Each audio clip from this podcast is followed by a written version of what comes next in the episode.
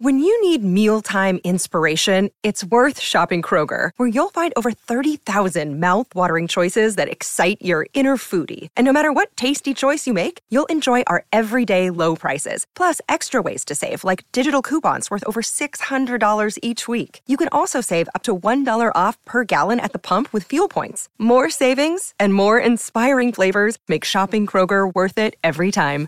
Kroger, fresh for everyone. Fuel restrictions apply.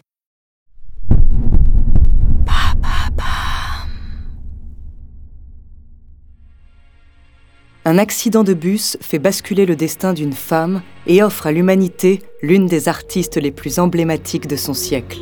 Son nom, Frida Kahlo. Découvrez sa true story.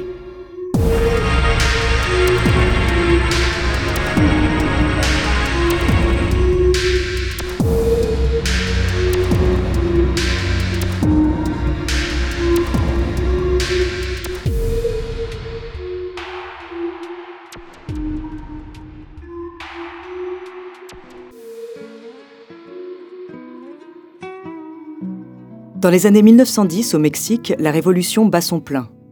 Malgré ce climat agité, une petite fille naît et grandit à l'abri d'une belle maison bleue de Mexico. Frida Kahlo est la troisième fille d'un père allemand et d'une mère mexicaine. Elle a 6 ans quand un premier drame vient assombrir son enfance. Elle souffre de poliomyélite, une maladie qui s'attaque à la moelle épinière et atrophie sa jambe droite. Frida est condamnée à boiter toute sa vie.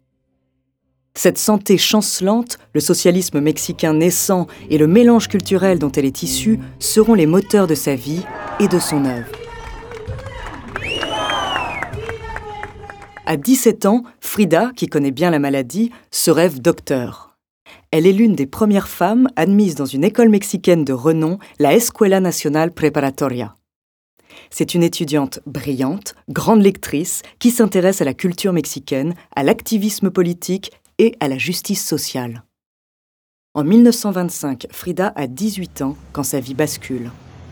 Avec son petit ami Alejandro, elle prend le bus pour rentrer de l'école. Le véhicule sort de la route et percute violemment un tramway.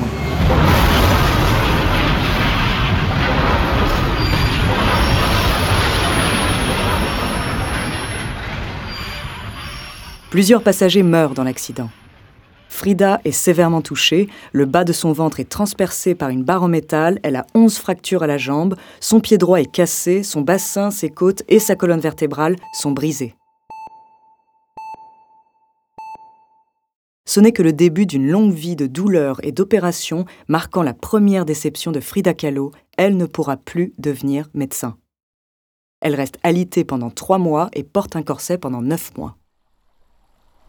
Immobilisée dans son lit, Frida Kahlo trouve une nouvelle occupation. Ses proches installent un miroir au-dessus de son lit et elle commence à peindre. À se peindre, elle et ses souffrances. Au cours de sa vie, elle produit ainsi 55 autoportraits. Elle représente les éléments douloureux de sa vie, à l'exemple des fausses couches dont elle est victime dans les années 1930. Elle souhaite avoir un enfant avec son mari, le célèbre peintre mexicain Diego Rivera. Malheureusement, l'état de son corps rend ce désir inaccessible. Frida Kahlo voyage aux États-Unis et ses tableaux commencent à rencontrer un certain succès. Elle est notamment exposée à Mexico, à New York et à Paris. Au-delà de son œuvre, l'artiste s'affirme par des idées politiques marquées. Inscrite au Parti communiste mexicain, elle accueille dans sa Maison Bleue le dissident russe Léon Trotsky, avec qui elle entretient une courte liaison. Son art est aussi traversé par les cultures indigènes mexicaines qu'elle représente dans ses tableaux.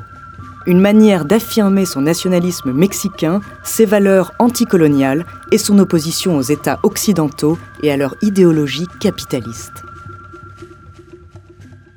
Quand les nazis prennent le pouvoir en Allemagne, Frida ajoute un E dans son nom pour évoquer la Frieden, qui signifie paix en allemand. Frida est ainsi à l'avant-garde de la libération des femmes. Très tôt, elle affirme son désir de voyage, d'études et surtout de liberté. Même mariée avec Diego Rivera, elle entretient de nombreuses relations extra-conjugales avec des femmes et souhaite être indépendante financièrement. Quant au monde de l'art, elle le défie aussi. L'artiste surréaliste français André Breton la reconnaît comme une artiste digne de son mouvement et l'invite à Paris. Frida Kahlo se montre très critique envers la ville et ses élites artistiques. Elle refuse l'étiquette surréaliste, accuse le mouvement d'être un art bourgeois qui ne correspond pas à ce que les gens attendent de l'artiste. Cela n'empêche pas le musée du Louvre de lui acheter une œuvre, le cadre, qui est la première œuvre d'un artiste mexicain à figurer dans la collection du musée. Dans cet autoportrait, il n'y a pas de souffrance. Le visage de Frida, au centre, fixe le spectateur de ses yeux noirs profonds, souligné par cet emblématique monosourcil à la silhouette d'oiseau. Ses cheveux sont tressés en couronne, ornés d'une fleur jaune d'or, contrastant avec l'arrière-plan bleu électrique. Paradoxalement, c'est le cadre qui prend le plus de place. Frida s'est entourée d'une multitude de dessins dans un style mexicain traditionnel. Des fleurs, des oiseaux, des ornements aux couleurs vives une manière de mettre son image au service d'une culture ancestrale. Il faut attendre 1953 pour que la première exposition monographique soit consacrée à Frida Kahlo au Mexique. À cette époque, l'artiste subit de nombreuses interventions médicales. Elle ne peut plus se lever et peint couchée. Pour assister au vernissage de l'exposition, elle est transportée sur son lit d'hôpital jusqu'à la galerie. Quelques mois plus tard, une pneumonie emporte Frida Kahlo. Certains de ses amis s'interrogent sur un éventuel suicide. Pourtant, son dernier tableau porte l'inscription Viva la vida Vive la vie